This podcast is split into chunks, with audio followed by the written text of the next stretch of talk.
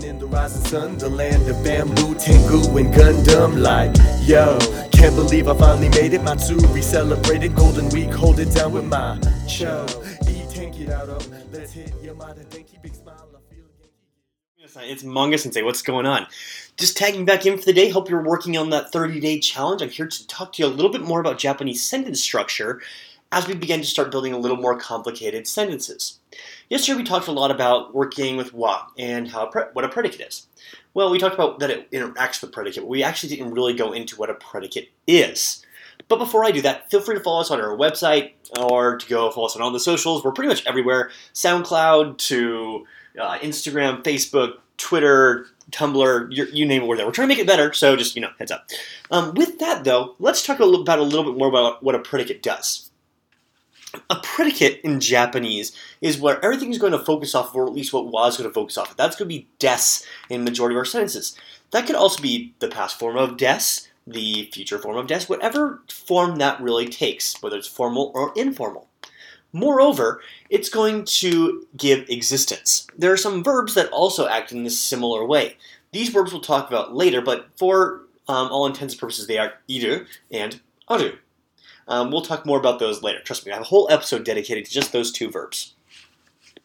However, it's going to be what it comes. You could say the last part of the sentence um, would be a good way to describe a predicate. I don't like using overly grammatical ways of explaining things because I don't think we're all linguists or grammarians. I am. That's what I do for my living. But um, it's basically the last thing or the main or the main part of the ending sentences. So when we're using Japanese, when we use a verb, say iku, which is a verb to go, watashi wa wherever I'm going, iku. Or I could use another verb, say to drink. Watashi wa biru, my particle for object, we'll talk about later, wo nomu. That verb is going to be there to drink. Um, however, unlike in um, other languages, because Japanese is organized in a somewhat backwards fashion to how a lot of other languages work, it can get somewhat confusing. So, what we often use is what I referred to earlier as the SOV sentence structure. That's going to be our first is our S. Our S is going to be our subject, the thing that we're talking about, followed by our object, the thing that's being acted upon. A good example of this is I throw the ball. I, John Sensei, is our subject because I'm doing the verbing. I'm acting on the predicate, the end part of the sentence. The ball is the thing that's being acted upon. I'm going to throw it, so that's going to be my object. And my verb, or my predicate at the end, is going to be throw. So Japanese sentence structure would say, Watashi wa boru wo nageru, to throw. So I, the ball, tama, boru, wo, that's my object marker for that, throw, nageru. So I'm going to throw the ball. And so that's going to come at the very end. And you can stack this however much you like. You can use different particles that we'll talk about later to fill in and make the sentence more elaborate. But at its core, even small clauses, which are simply part of sentences, you can, for example, I could say, I like to go to the movies, but I'm not a big fan of, you know, Marvel. That's not true.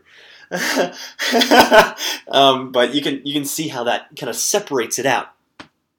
That comma there separates two different clauses. That's what that does. So when I'm using my sentence structure here, I have my I'm still using that same sort of the SOV, the SOV, repeating on and on. Well, you can add different parts in there, but that's going to be the main portion of things. As we continue on, next time we're going to talk about the subject marker because we have a subject marker and a topic marker. And as was our topic, we'll talk about ga. But with that, I'll sign off. I will catch you later. And remember, 皆さん、もし日本語ペラペラになりたいなら、間違いましょう。じゃあね。Get to work, すみません。ちょっと待ってください。ナンパしたことないけど、あなためちゃ可愛い。本当に。I stay back.